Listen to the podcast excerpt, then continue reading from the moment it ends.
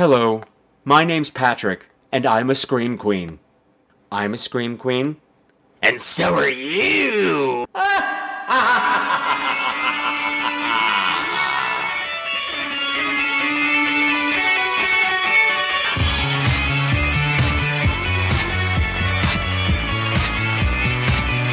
Hello again, my beautiful screamers, and welcome to another episode of Scream Queens, the podcast where horror gets bent. This is episode 121, and your super packed Halloween month continues because tonight I'm sitting down for a conversation with the lovely Miss Anne Bobby, and you're going to love it. So let's get right down to business, play a promo, and talk to the lovely woman of the hour. Hi, this is Toppy Smelly.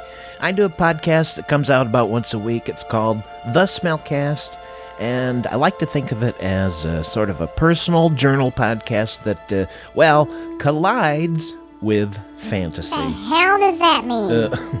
Uh, well, uh, that's Sassy. Uh, he's sort of. I'm uh, a sentient computer, a laptop actually. Hello, dear. What's going on? Oh, this is my great aunt, uh, Tappy Danielle. Rather recently, I was trapped in a mirror dimension for over 12 years. Uh, yeah, pretty much. My name's Walter Snicker Snicker. I have amnesia and I don't really know who I am. Yeah, that's true. Uh, my name's Billy. I'm Walt's nephew. Uh, I like to dress in girls' clothes, and when I do, I call myself Dolores. Um, hello. Uh, my name's Dallas Cody. I'm a very handsome young man, and I live next door to Toppy. I may or may not be a serial killer. All right, excellent. Uh, there you have it, folks. It's the Smellcast. Yeah, you can find it on iTunes, or you can go straight over to thesmellcast.com. We'd love to see you there. Alrighty then. the Smellcast. it don't stink all that much. So this show is going to run a little differently than usual in that our special guest is not here to talk about a specific movie or promote a specific project. You know why? Because she's so interesting and fascinating and dare I say inspirational. She is going to be all the entertainment you need. So, I'm thrilled to finally have her on the show. I am thrilled to have her as a contact in my life. I'm thrilled to follow her on Facebook, and I am thrilled to be talking to her with you right now. So, without any further ado, so I am thrilled to have as my guest here today the illustrious, the beautiful, the multi talented, the one and only Miss Anne Bobby.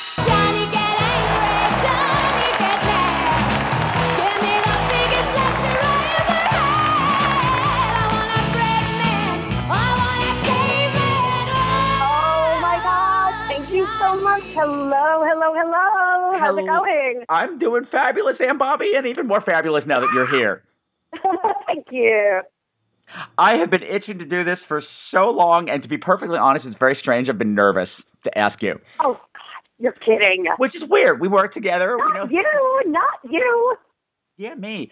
Well, I and then I see you. You've been talking with my friend Brian from uh, Big Gay Horror Fan and some other the other Love gay sites. Brian Kirst. Oh my You- God. He's amazing.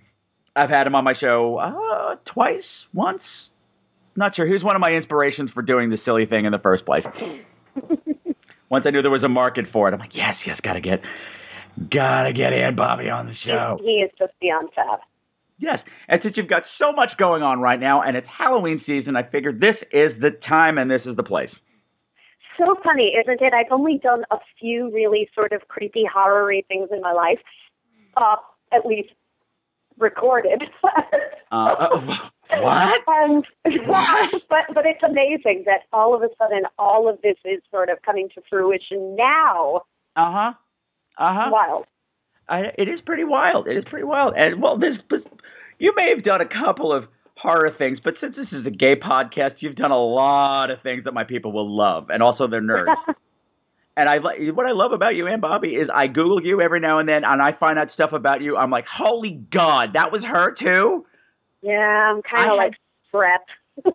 You're kind of like what? I'm kind of like strapped, and I'm kind of across the board. Like strep? Oh, okay. I thought you meant like strep throat. What? Yeah. Hardly. Okay. No, we love that. So, of course, the big thing that's going on with you right now is finally the release of the Cabal cut of Nightbreed.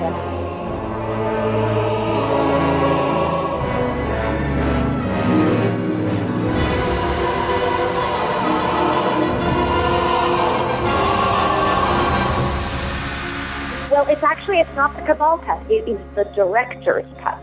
Oh, it's different. There's a big difference between the two. Okay, and what is that difference? Educate Well, me. the Cabal cut is um, is the film that was shown at different cons Uh huh. all over the world over the last couple of years to bring to the fan base, which was put together by Mark Miller and Russell Cherrington, sort of cobbled together of as no pun intended. Ah, yeah, I was gonna call you on that. Ah, sort of cobbled together of like all the footage that was available just shy of getting the actual original negative of film, the original footage. okay. Um, this was stuff that was basically put together to restore the story um, of Clive's original vision of the piece. It ended up actually being much, much longer than the cut which is now available on DVD and Blu-ray, yeah.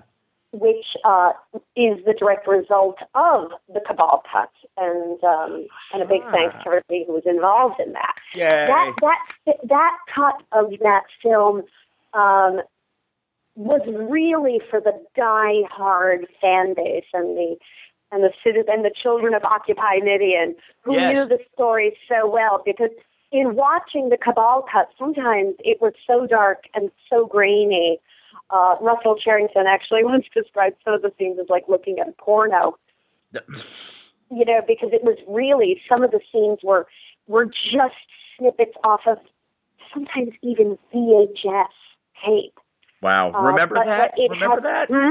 Oh Remember yeah. that? Oh, my God, goodness. yes. Yes. Uh, but it was really just about getting the story established. Okay. Um, now, the DVD and the Blu-ray of the director's cut uh, was done with Mark Miller, Andrew Furtado, and Clive um, through Seraphim, uh, which is taking taking the film and basically giving it the white glove treatment and Clive's input on what he actually intended the story to be. Hmm. And given the luxury of editing and trimming and enhancing and redubbing and re-recording, you know, this is this is really this is Clive's story Fantastic. straight from him. So, Fantastic. 'Cause- as it should be. yeah. Because that mind is amazing and depraved in the best possible way.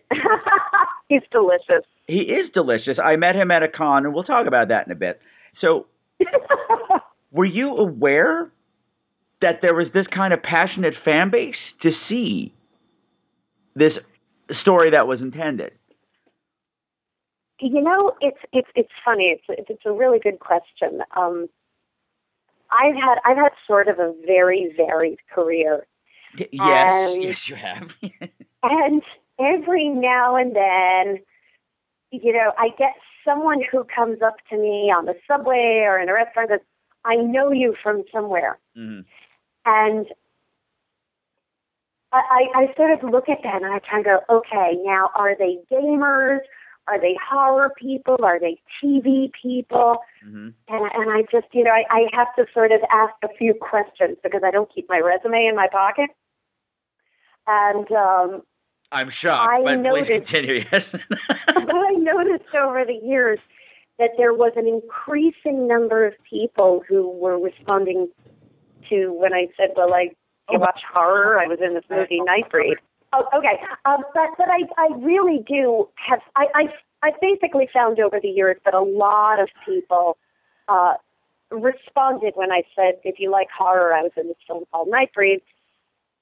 The response was not only, "Oh yeah, that's it." It was, "Oh my God, that's it. That film.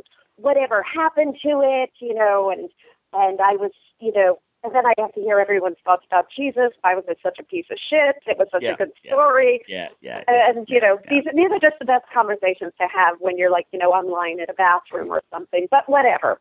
Sure. um, I just I started to know. Well, actually, you know, as a really crazy aside, Oh, please, one lay time it I on was me. on the one time on the subway. I was like, you know, headed back. I live in Brooklyn, and Mhm.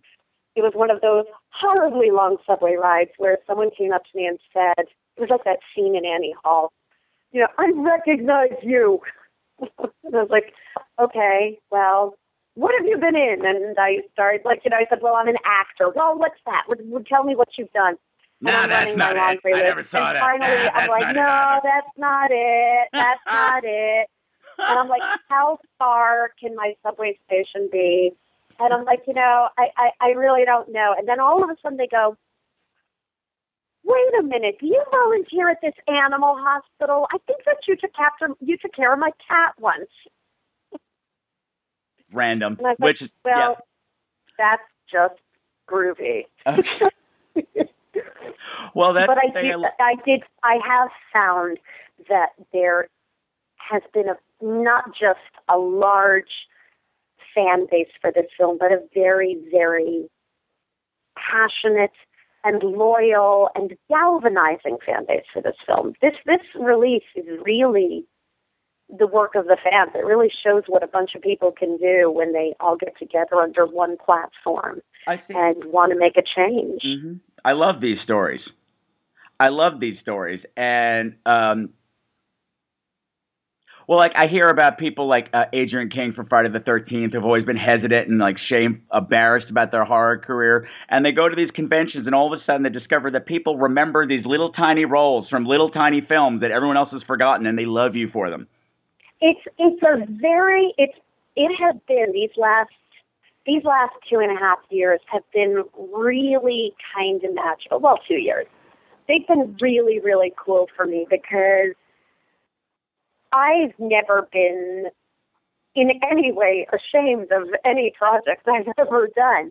No, you shouldn't be. So I'm always I'm always surprised though to see to see and feel and experience firsthand what some of my jobs have meant to people, what Mhm. some of my projects have meant.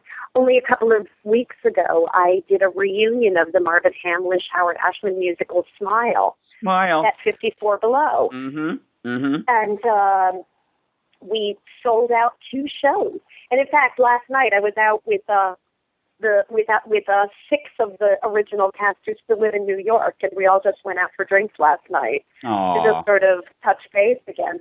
But but just seeing that you know, while this was a job that I did 25 years ago and I loved it, it's really made an impact on some people's lives, and it's given them some entertainment and some happiness and some comfort and some common ground and going to these cons and talking to people, some of whom I now know because they go to one or two cons and Uh-huh. I see them again. And Uh-huh. you know, we, we communicate through Facebook and you know, it, it's it's really a fraternity of people. And when, when something like that happens, you, you really do start to realize that we are the sum of our communities and the families we make. Mm-hmm. That, that that's a very, very empowering thing to have in your life. And as a result of the Cabal Cut and Nightbreed and the fan base, my life has expanded by a couple of facets. Okay, good. Well, yeah, yeah, uh, that's that's excellent to hear. One of my favorite stories about this, which has nothing to do with you, so I'll make it quick, is uh, Fred Dekker. I sang with his brother in the Gay Men's Chorus, and Look that up! okay, How is he? Where is he? Who Fred? Or, Yeah. oh, I don't know Fred directly, but I sing with his Oh, brother. okay, because I So haven't seen him in forever. Oh I God. heard stories that you know all of a sudden you know when Netflix started happening and YouTube started happening, all this cry went up. Why is it the Monster Squad on DVD?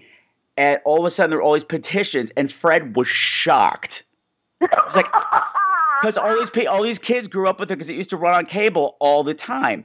That's right. So they grew up wanting to be part of the Monster Squad. So maybe it flopped at the time, but the same thing with Night of the Creeps. He's like, I can't believe there's thousands of people dying to see this movie that nobody cared about 30 years ago.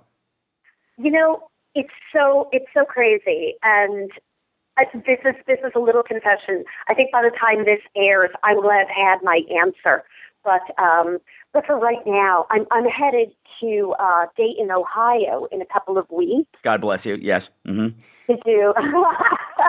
I've really seen parts of the country I never thought I would see. This has been Yeah, I, I had a very strange experience on a tour of Children's Theater in Dayton, Ohio, but we don't need to go into that right now. Oh my God! Well, then in that case, I'm sure you can tell me where I can go to get a drink Oh. No, I, do- I can't. It was an in and out thing. Oh, Couldn't, oh, hey, hey, what, hey, Hey, no, hey, hey, hey. I'm, I'm, hey, I'm, I'm gonna, I'm gonna walk right around that one. I'm not gonna step in it. I'm just walking around. You better not, because it's probably toxic by now. Just don't even. Just don't even. but I'm going to Dayton, Ohio for EpicCon, and um, I am about to have an absolute fan geek moment there. I'm hoping to. Anyway, um, one of the very cool things about this show has been going to cons. I've met some celebrities that have kind of freaked me out a little about Sure. meeting. Sure, sure, Um, sure. I actually, I at the very first screening of the Cabal Cut in America, the Mhm. um, the Mad Monster Party in Charlotte, North Carolina. mm-hmm. Uh, the headlining guest of honor was Rutger Hauer. Oh, okay. I didn't know he was doing shit, right? cons. Wow. So I was like, I, I could not bring myself to go up to his table. I just couldn't. I was so, so in awe of him. And, and finally, when we were showing the screening, we were doing the screening and it was in this big ballroom and it was packed. hmm Right before our screening, they were doing a screening of Blade Runner and there was a Blade Runner reunion. Oh, oh, oh, wow. And Okay. So we were all assembled behind these partitions, getting ready to go up, and they had the tables from their panel still set up, Uh huh. and they were saying, "Okay, so here's what we're going to do. You're going to start with the panel, and then you're going to show the film." Mm-hmm. And I and I was saying to the to the guy who was running this, I said, "You know, these people have been waiting a long time to see this movie, like 23 years." Uh huh. I think we should probably show the film first and then do the panel because people will have a thousand questions after that.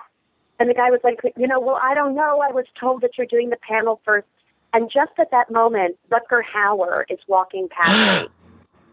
And I went and I said, excuse me, Mr. Oh. Hauer, can I ask you a question? They're saying that we should do the panel first and then do the film. And I'm thinking maybe, and Rutger Hauer goes, and this is Nightbreed. And I said, yes. And he said, I think you should show the film first. And I said, well, thank you very much. May I oh. kiss you on the cheek? May I? Excuse me. I have to go into the other room and faint for about three hours. But yes. So, and, and, yeah. he, and he looked at me and he went, you may. and did you? And did you? Are you kidding? Of course I Of did. course oh you did. God, Atta you girl. kidding me? At a girl. But, and, and it's so funny because when I tell people I kissed Rutger Hauer, and they went, well, how old was he? And I was like, who gives a Who fuck? gives a shit? Are you kidding? Oh my god! So, so in a couple of weeks, I'm going to uh, EpicCon uh huh. in Dayton, and excuse me, and one of the guests of honor is David Warner, Oh my God. and I love David Warner. please, are you kidding? excuse me. Thing is about David Warner and me. A hundred years you know, ago, I was a maniac. Well, people know him about Tron Mhm. and Time Bandits and Star Trek Mhm. and yada blah. I can still recreate the David Warner Malcolm McDowell scene exchange in the hotel room in Time After Time practically verbatim. Now, I'm an amateur. 90 years ago, I was a freak. Today, I'm an amateur. Thank you. I've covered that movie on the show, and that's one of my favorite, favorite films. The world has caught up with me and surpassed me. And he's fantastic in it. I love David Warner because he'll pop up in the craziest things. Oh, well, this is okay. So this is the thing. my sister and I, growing up, back when HBO only had like five movies on that they ran from four to midnight. Thank you, thank you. I reference that all the time. I'm like, you don't understand. Back in the day, they had five movies and they'd show them all day, and you'd watch them every time that they were on. Exactly. That was it. Oh my god, I can't believe that we we have exactly you know all the things. That is a special section. I actually, when I introduced Time After Time, I said this is one of those HBO movies. Yes, it was on all the time. But we Constantly. loved it. It was so great. It was such a great movie. Uh huh. But he was also, we started, my sister and I started looking into other movies, hmm and David Warner was in this film directed by Karel Reisz Uh that he, that he uh, co-starred with Vanessa Redgrave in called Oh. Morgan, A Suitable Case for Treatment. Okay. Very, very dark comedy I'm about an artist whose wife is divorcing him, and he thinks he's a gorilla, and he's Oh, that old he's story. A, he's he's a communist. It's just this crazy little dark comedy. A communist and he gorilla. runs sure. uh-huh. around. He runs around this film wearing this really long cable sweater, like a fisherman's sweater. Uh-huh. Okay. And Kate and I, my sister and I, were so obsessed with this film. One day, when I was like, you know, maybe fifteen, Uh I was working. I was working on Broadway. I was like, you know, I was around. I was working all the time. But I walked into FAO Schwarz and I found this stuffed bear wearing a long cable knit sweater. And Oh, I just grabbed him. And Morgan became my mascot. Morgan has been all around the world with me. Wow. Morgan has been to Oxford, to LA. He's been on the road with all my shows. He's been in every dressing room I've ever had. And something tells me Morgan's going to Dayton. Morgan's going to Dayton, baby. Morgan, Morgan's gonna meet Daddy. Morgan's going to meet his namesake. I and love I'm that. hoping that David Warner does not think I'm completely batshit. You know what? I'd be thrilled if David Warner thought I was batshit. He's thinking of me. I, I'm, I just, I've got to do this. and uh, you know what else is? Uh, just, just, just back, back to you. okay. You mentioned that you were in Smile.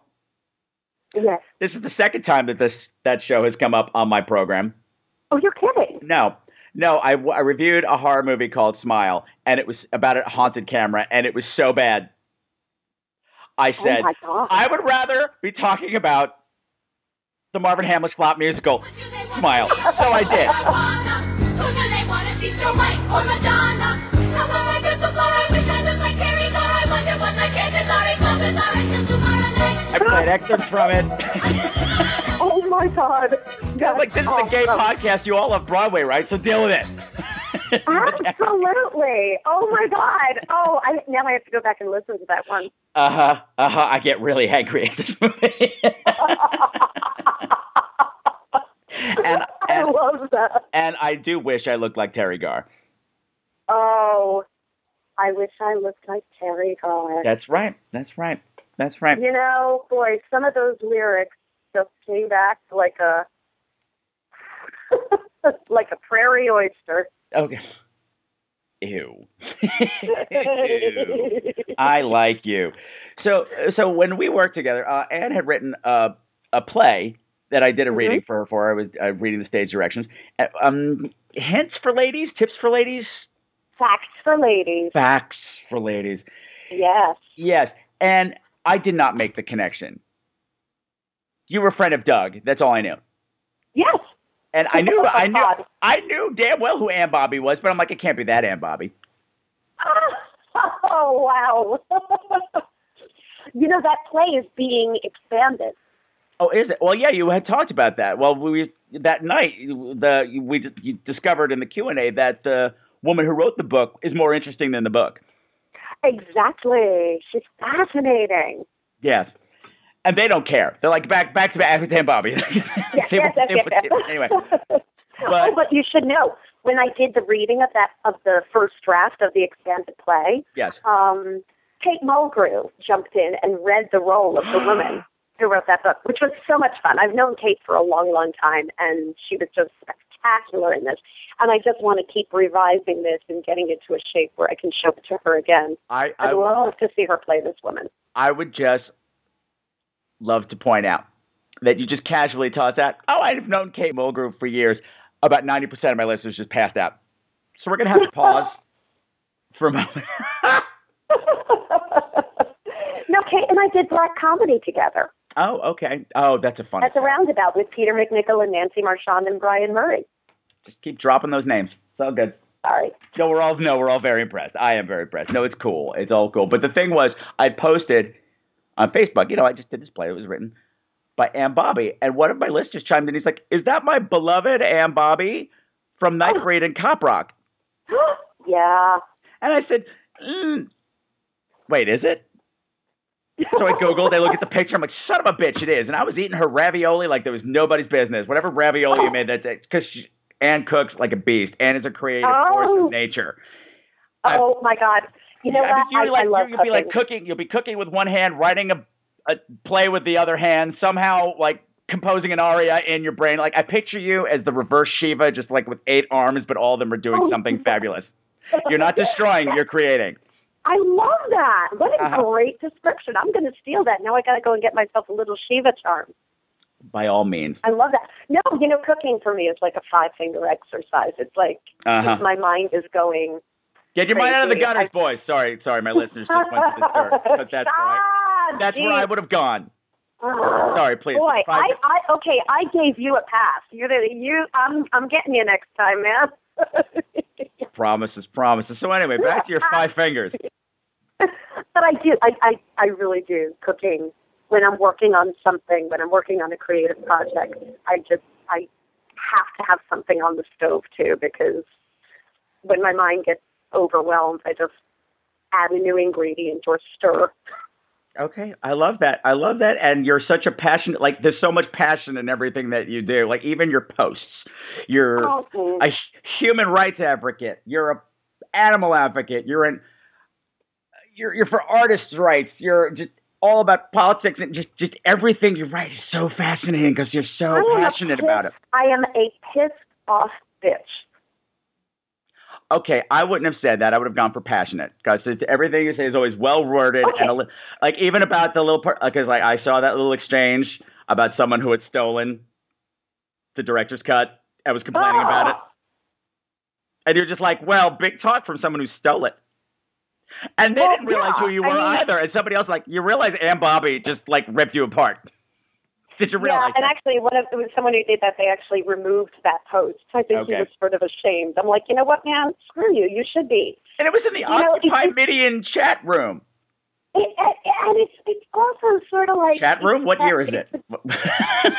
Wait, well, no, but this is like that Woody Allen uh, quote when he tells that old apocryphal joke of like, you know, two ladies are sitting at a table at Mhm. a restaurant, and this one woman says, "God, the food here is just so terrible," and the other woman says, "I know, in such small portions." And it's sort Yeah. of like, you know, sometimes you get these people who go, Yeah, I downloaded this thing for free and it was such a piece of shit. What a waste of what? Your money? Yeah, your my bandwidth, whatever. I could have gone I, I, I to just jail I don't know what stealing to say to someone like that except, gee, I'm so glad that you didn't pay for that thing you stole that you didn't That like. I'm not getting the money that I deserve from Gus. Well, now my this is project. the thing, and this is this is what I don't even. And, and you know, I, I have to say, it gets very depressing because you don't want to engage people too much.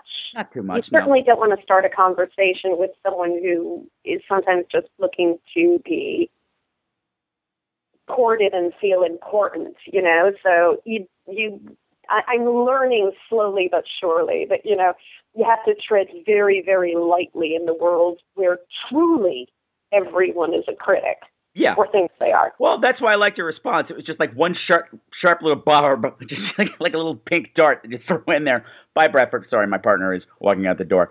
It's just, Yeah. big But you know? I mean, it was like this the was truth. big talk from a thief, and then like scuttled away. Yeah. But it said everything. but you know, honestly, I can tell you, and I can tell your listeners. You know, the truth is, there.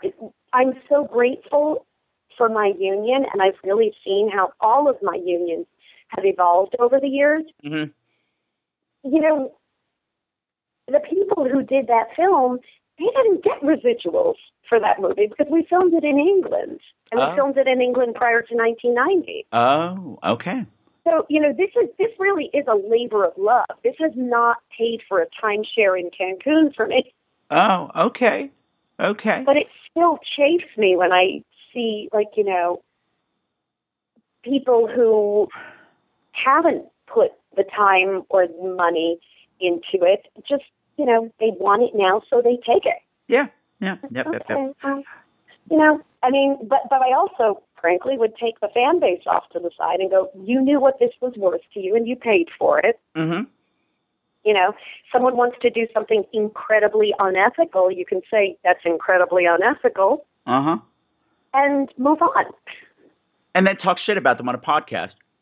That and they then talk probably shit don't about them to. on a podcast. Uh huh. If you're Although, listening, if- shame, shame on you. I, I, shame. I will say this: if anyone in Europe, in your, if any of your listeners are in Europe and in the UK and There are, fans lots of of them. Lots of them. and and well, if they can't afford a player that can play in their zone, Uh huh. maybe one of your fans who does have a player that can play in R1 Yes. should have a party or a screening.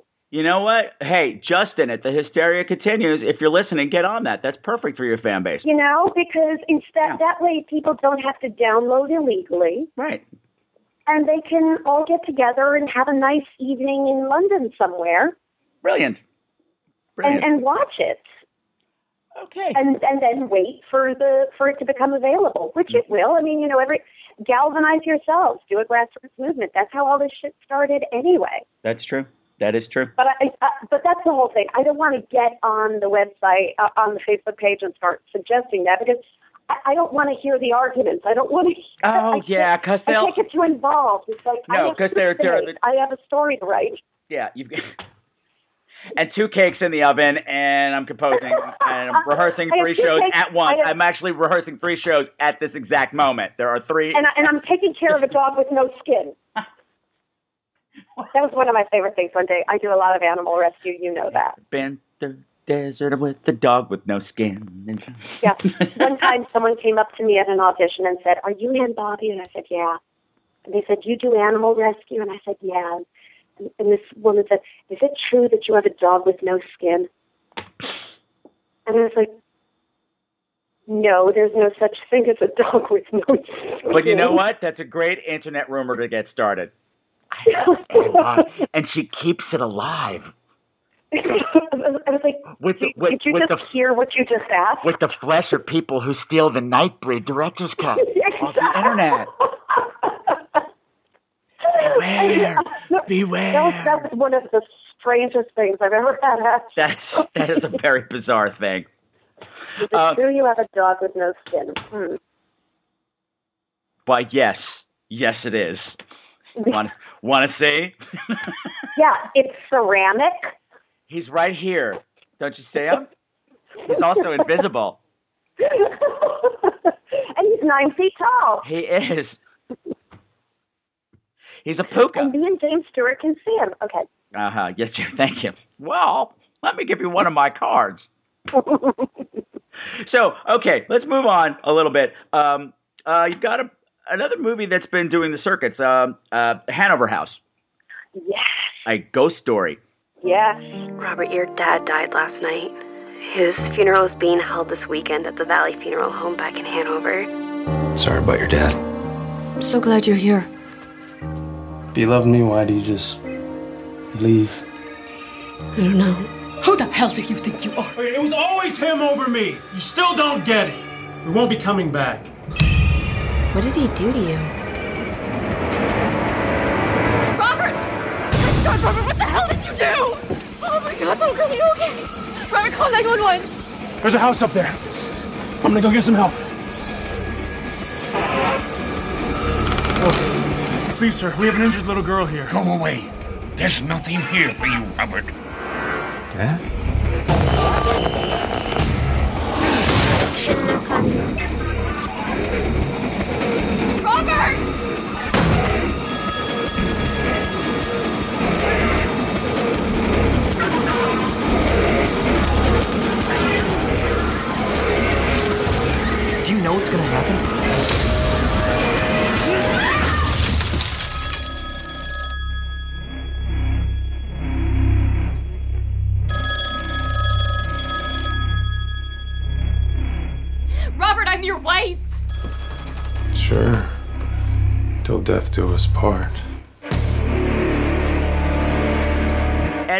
I remember, you were actually either filming or staying in a haunted house while you did this. It was it was filming in and around a haunted house in Maine, Okay. and it was awesomely cool. Okay, because I know you had you've had. I remember you had your experience. I think it was in the Performing Arts Library. Oh yeah. Uh huh. See, I remember everything. I'm a, Oh, I'm, dude, I'm a I have had a lot. I I've had a lot of experience. hmm You helped me with my um, with my kitchen ghost. Yes, that's right. Oh my Uh-huh. god, that's right. Oh my god. They they they they know Scott very well. I talk about Scott a lot. We named him Scott. Oh, okay. Yeah. Okay. I I have yeah, I've had a I've had my share. And and you know what, it's not haunted, it's just sometimes there's just energy. Yeah. Yep. Yeah. Yep, and and I was really the the worst moment of filming Hanover House. And there there were some there were some tough moments making that movie. But but the toughest was when we ran late because of a technical glitch Yes.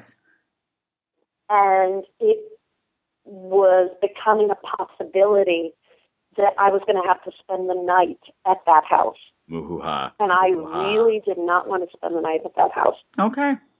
Not that I was completely creeped out, but I was one of the first people to get to the location. And while they were unloading the truck with all their camera equipment and stuff, I sort of wandered through the house a little, Uh huh. just sort of getting a sense of it. And I actually found the house to have incredibly warm energy. It was really fine Okay.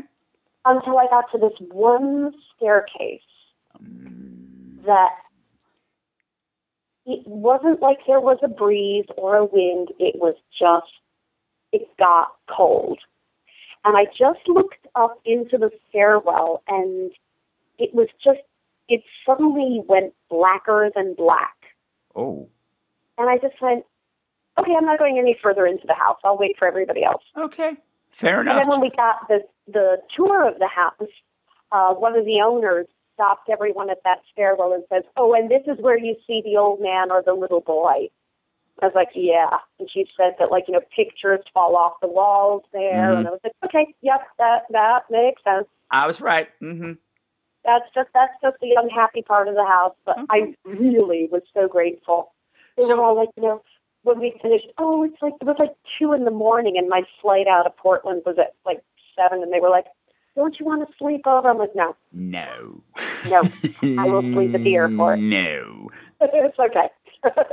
No. So I know that's been doing the circuits. Is there any word of a, a video release for that yet? they are uh, uh, there are things in the in the mix. Okay. Um, actually, Hanover House is going to be at Epicon as well in Dayton. Oh, Uh, okay. I don't know if they're doing a screening, but they will be there. So if you're coming to see me, uh, come and see Corey and Haley too. Okay. And uh, anyone can ask them. Okay. What are the dates for that, by the way, Epicon? Epicon is the 24th, 25th, and 26th of October. Oh, okay.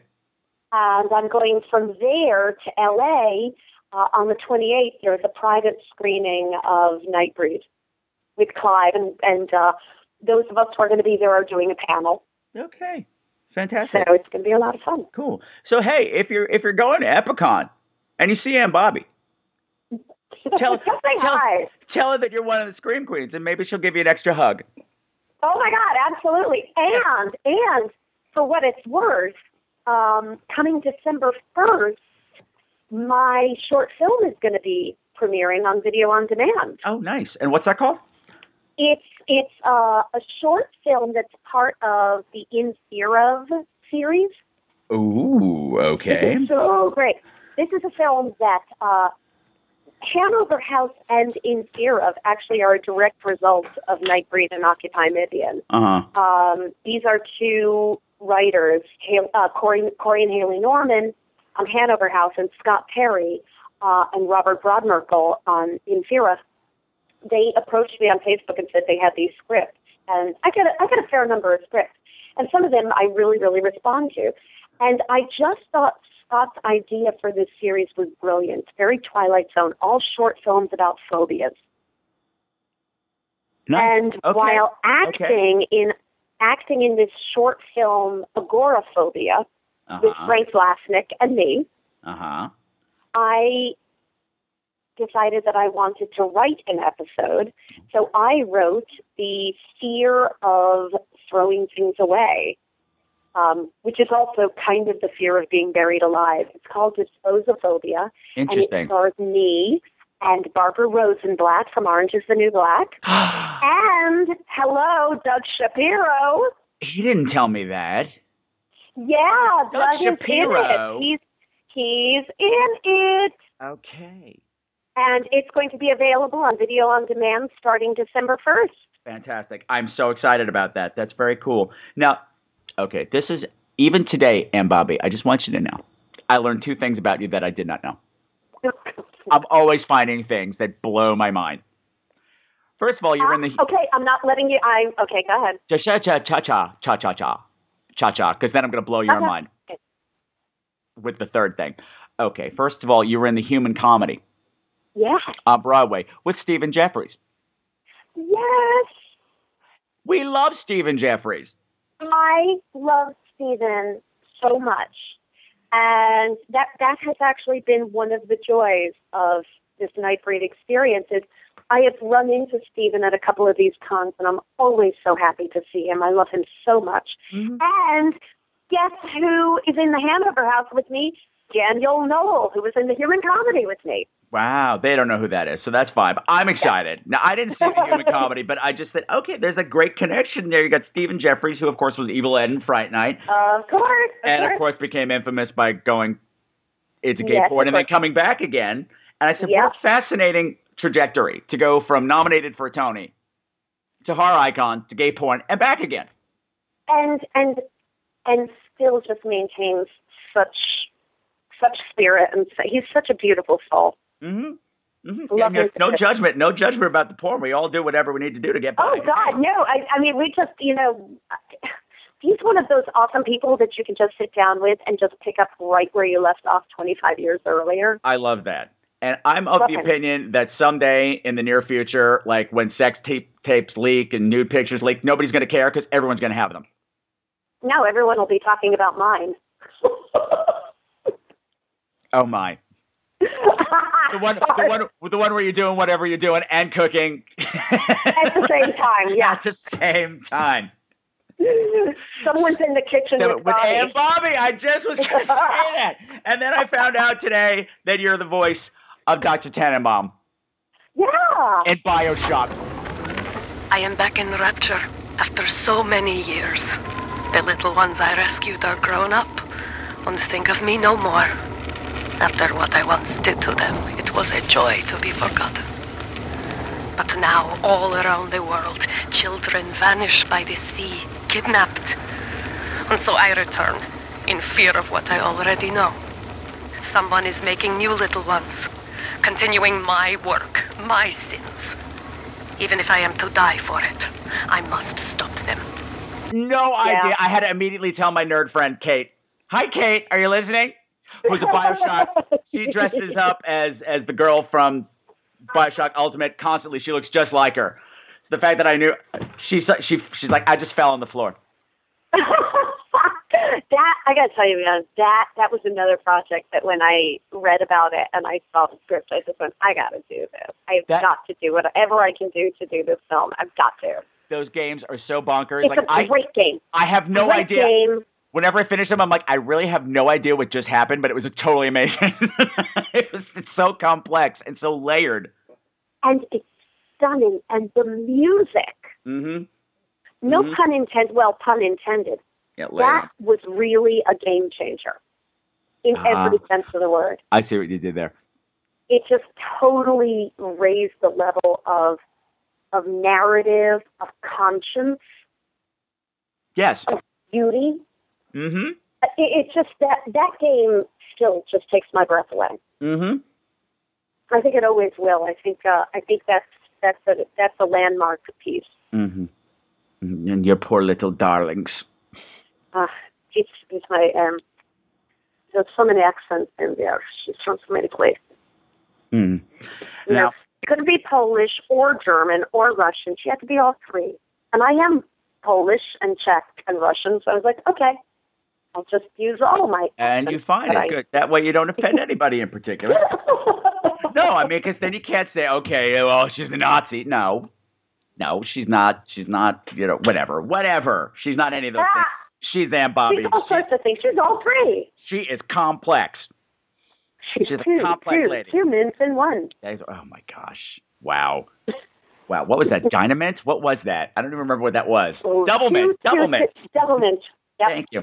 Thank you. Uh, You know, I always say in actor years, I'm dead. Yeah, I understand. I, I just I go back really, really long. Uh huh. Uh huh. Uh huh. Yes, because I'll bring up Mr. Microphone sometimes. People are like, what? Mr. Hey, good. Hey, good looking. We'll be back to pick you up later. oh my god! Oh my god! Yes. Wait, but but Dad, it's Smokey. Smokey. The Smokey Robinson guy. That guy was okay. We're so old. We're so old. And I'm Yeah, old. we are. Yeah, we are. we're the can, same We can age, so start to do all the K-tel, the greatest hits from the greatest artists. But we won't. Hey, do you remember 1973? I barely do, but we're going to talk about it anyway. But anyway, never mind. Anyway, the other one of the first things after I worked with you Anne Bobby that I found out, and this is where I get to blow your mind. You were in. I'm not telling you this. You know that you were in this. You were in Godspell at the Lambs Sure was. in 1988. Yes. That was a game changer for me. A life How changer. so? Well, I had just 1988 was the year I started college. I went to Siena College, which at the time was listed as one of the 10 most homophobic schools in America. And here I am, right on the cusp of coming out and So figuring out who. I am and all that stuff. And I was miserable there. Was miserable. Just had so much to hide. It was not comfortable and not fitting in and and things like that. There was a bus trip to go and see Godspell. And I don't know what it was specifically about the show, but it resonated and brought me joy that I had not felt in ages. And between that time in September and the time it closed on New Year's, I saw it about four times, including the closing show. Oh my god! And something about it, just because it was so not any production of Godspell I'd seen before. Yes, it was. I mean, it was Godspell, but you guys had such a different energy, and you just, I mean, you actually made the Tower of Babel make sense, which nobody ever does. I think that's the best overture in Broadway history. I think it's fantastic, but normally you will see it and go, what? Huh? What? Huh? But that actually made sense. I totally oh, totally with get what's Harold Perrineau starting it out as Socrates. Mm-hmm.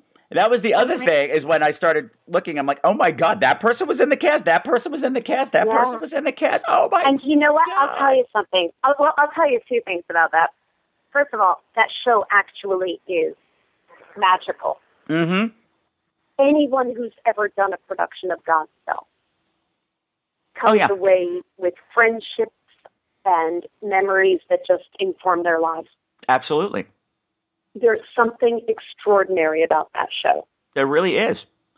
I I I did that show with someone who has become one of my very very dearest friends, Bill. Um, Bill started out when when he was doing Godspell, he was doing like double Jesus duty because he was doing Godspell rehearsals in the morning, and he was in the ensemble of Paper Mill Playhouse's Jesus Christ Superstar at night.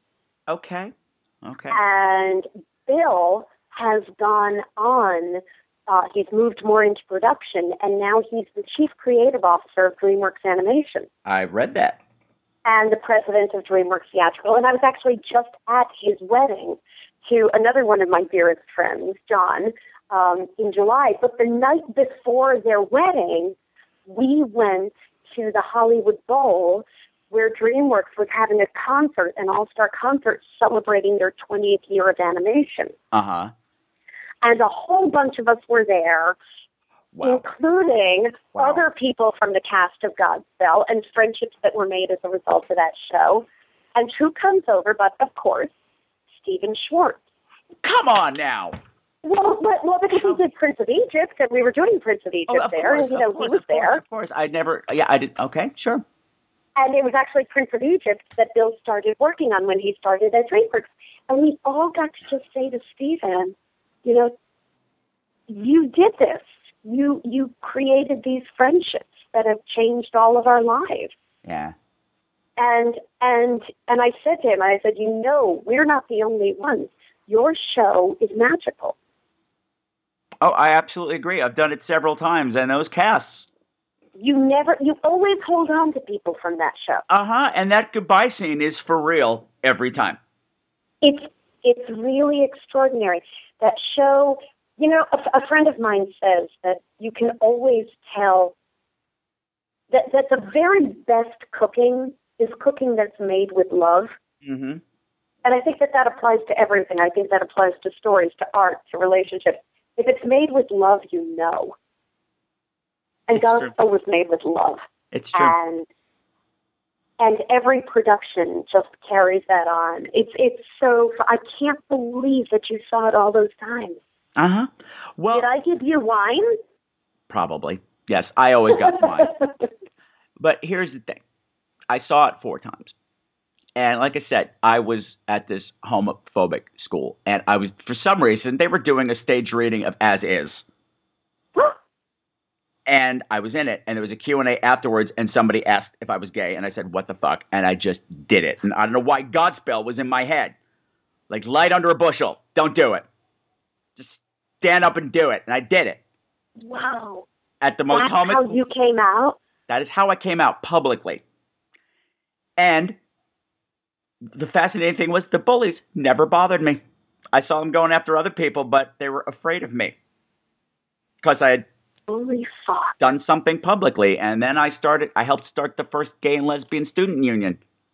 Oh my God. Oh my God. And that is really all from Godspell. And I can't really if that explain light is under a bushel, it's lost something kind of Kind of crucial. And I don't know what it was about that production that just stuck with me and You became the light of the world. I did become the light, and now look at me. Now look at me, and that is why I wanted to tell you this. and what? story. Thank you. I knew you would.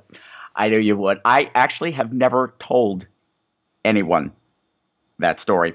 So now you've told everybody. I mean, they know I came out publicly, but they don't know why. Because I figured nobody's I seen love Godspell and they that thought it was story. stupid. And so you were an integral part of my life before I even knew you. I love that. Wow, I'll tell you. I'll tell you a story that's nowhere near as profound about that production. Okay, we're done for the day now. No, just kidding. Don't steal my thunder, Anne Bobby. Come on. No, all right. No, let's go. we, you know, that. Well, your listeners might not know that uh, that show took place. Uh, we we did it at the Lambs Theater, hmm which was um, uh, the home base for the Church of the Nazarene. So they had a, a very small theater downstairs, and then they had an upstairs theater where they had church on Sundays. So we always had to make sure that everything was put away for the church audience on Sundays. For sure. They had a soup kitchen uh, at the in their basement. hmm So every night we would like you know we would go and you know walk past the people who were going into the soup kitchen. Um, the original our production began with all of us as homeless people. Yes, it did. You know, so we're like shuffling around in our grubby clothes, and then eventually we become the clowns. And uh, every week we had to take our clothes and put them all into these big bags to be dry cleaned. Mm-hmm. And so we had our first first scene clothes and then our and then our cute little clown clothes that David Woolard did so beautifully. They were so beautiful. Yes, they were. Uh, very, very gorgeous. We all helped design our fun costumes and Ah. and uh, one day we came back to the show to discover that our costumes had in, in the bags had been confused with bags of clothing donations for the homeless. Oh no. So we got to work to discover that all of our costumes were gone Okay. and they had been stolen and sold. And our clothes, the clothes that came back from the dry cleaners were like t-shirts and sweatpants that were donations. Okay. And we had to have all of our costumes rebuilt Okay. in like two seconds. Wow. Okay. Wow. Okay. Okay. Well, I was gonna say, like with that show, it almost doesn't matter. But I was kind of picturing running into a, a homeless person wearing carnival clothes. Well, apparently, the costume designer was running all over the Lower East Side that day, snatching bits of our costumes off Oh God, of blankets on the sidewalk. God, that's that's that's kind of not in tune with the show. But okay. Trying, trying to salvage whatever was left of his costume. Wow. That's insane. I'm reminded of Ab Fab where they did that to uh Yes. What was it? The the, the unit, the u- the Vivian, I? I, I, Vivienne Westwood catsuit. a Vivienne Westwood catsuit. Yes. Oh, but now yes. with, with with God's buckloads, that's fantastic. Okay. I think we've done it, Anne Bobby. Oh, I love it. Okay, I think we have done everything we meant to do. Thank you for coming Thank on my you. show. Thank you Oh, for thank being you so much. Have a beautiful Halloween. Maybe I'll see some of you in Dayton. I certainly will. Uh, I certainly hope so. Maybe so. I'll see And- David Warner in Dayton. Ah! Yes, and oh, I just want you to know, I don't even know if you remember this, but I still every now and then will say, "No fruit for you, banana head." oh my God, I adore you. And I don't even, I don't know, I don't even think that was your line. I think it was the, the other girl's line, whose name I can't think of. No fruit for you, banana head. Just no fruit for you, banana head. Trini Alvarado. So much. Oh my God. It started Oh, my tossing God. at you as a parting gift. No fruit for you, banana head. I All love right. you so much. Thank you, Anne Bobby. I love you too. And Mwah. we're out. Johnny, I said we were through just to see what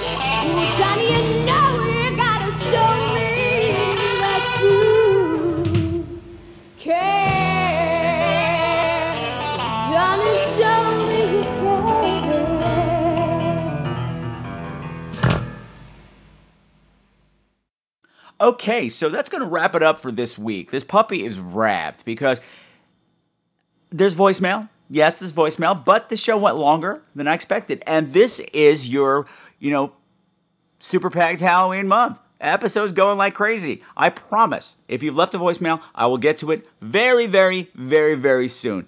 No distress. And hey, don't forget that there is a contest running right now. If you want to win the entire series of Stargate SG1 on DVD, you need to enter. And what you need to do is you need to send me your Halloween decorations or your costumes or how you're making your world a little bit creepier this Halloween season. And you have until I said November 1st. I'm going to say till Monday after Halloween. So I guess that's the 3rd to get them to me. Now, right now, I only have one person who's entered. And you're going to help vote when it's time. But I'm just saying, I don't want to just hand over this beautiful DVD box set that easily. I mean, I'm more than happy to because this person's stuff is amazing. But come on, you guys can do better than that. Freak me out. Now, I know Halloween hasn't happened yet. And a lot of you haven't worn your costumes yet. So that's why I'm giving you a few extra days to get it to me. So do not delay. Do not delay. And you can send all that information to crew at screamqueenz.com. And of course, that is Queens with a Z. And if you want to leave a voicemail, well, you guys have the number. The temporary number is 917 720 2047. Again, that's 917 720 2047. You can like me on Facebook, do a search on the Scream Queenz Horror Podcast, and join the conversation over there. You can follow me on Twitter at Scream Queenz, of course, with a Z. And you can listen to me on the Stitcher app, Stitcher Smart Radio, where you can listen to all of your favorite podcasts on whatever listening device you choose. You can listen at home on your computer or on your phone or on your tablet or just about anything that you can plug in. I listen on my cat sometimes. Don't ask how that works, it's really gross. So, until next time, which is going to be super soon, my beautiful screamers continue to make the world a creepier place. And remember, as my grandmama used to say, You know, boy, I was at a Broadway show with Anne Bobby.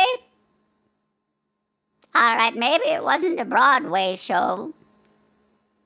And maybe it wasn't Anne Bobby. All right, I used to be a stripper and my name was Bobby Ann. Bobby Ann Blow Pops. Those were the days. bye. I go hunting for witches. Heads are going to roll. Some of the music for tonight's program has been provided by Mevio's Music Service. Check them out at music.mevio.com. Bitches!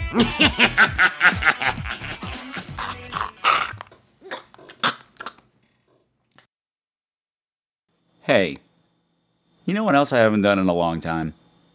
I haven't left you an Easter egg. Well, I guess in this case it would be a Halloween egg. Why does that sound gross? It's not gross. It's not gross. Just deal with it. Let's work with me here.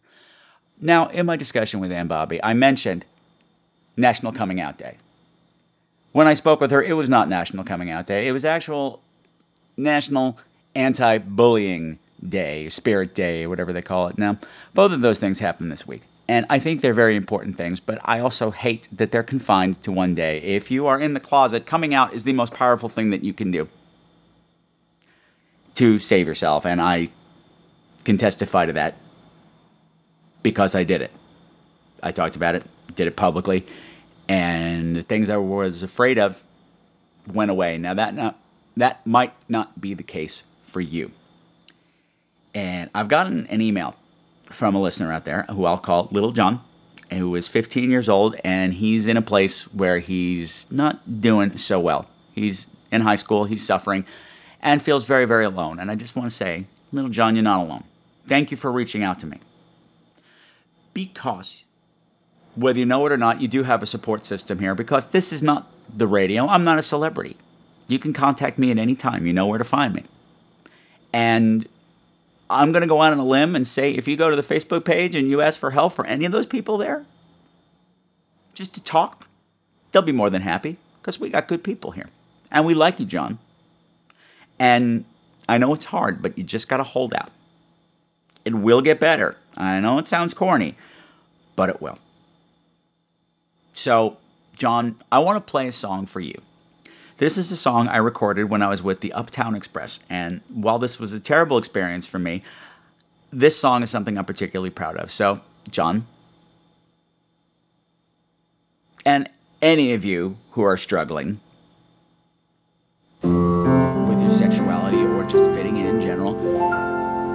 This is for you.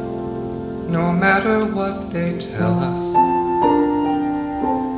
no matter what they do, no matter what they teach us, what we believe is true. No matter what they call us, however they attack, no matter where they take us find our own way back. I can't deny what I believe. I can't be what I'm not. I know our love's forever.